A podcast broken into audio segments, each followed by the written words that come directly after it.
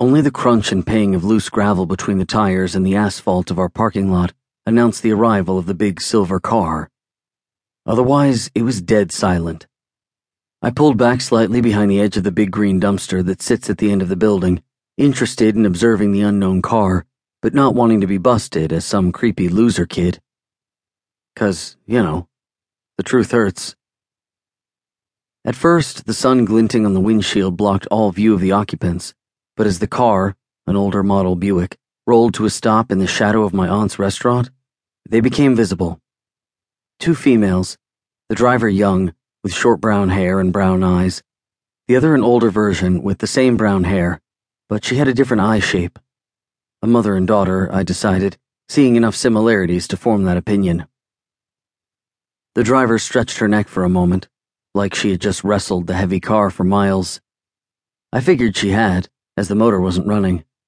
Most likely she had coasted down Macomb Hill, fighting through the lack of power steering to make the winding turns.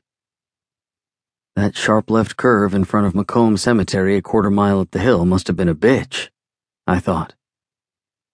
Her head came up and she looked around the parking lot. I jumped back behind the dumpster, relatively certain I hadn't been spotted, but now slightly ashamed that I was lurking there at all. Pretty sad that my most exciting work break was taking out the garbage and spying on innocent travelers.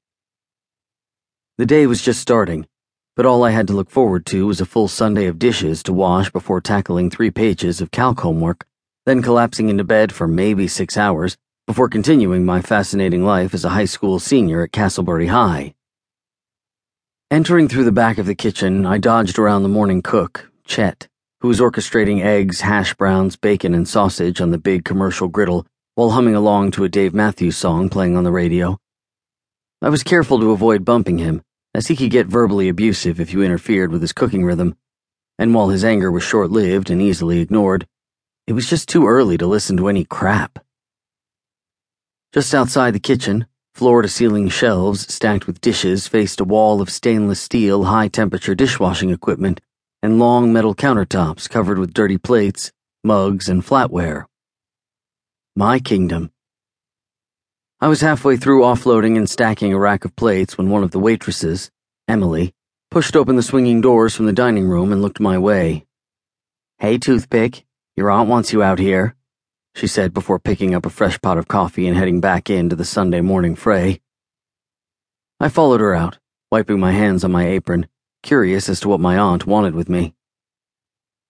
The owner of Rowan West was standing at a small table talking to two women,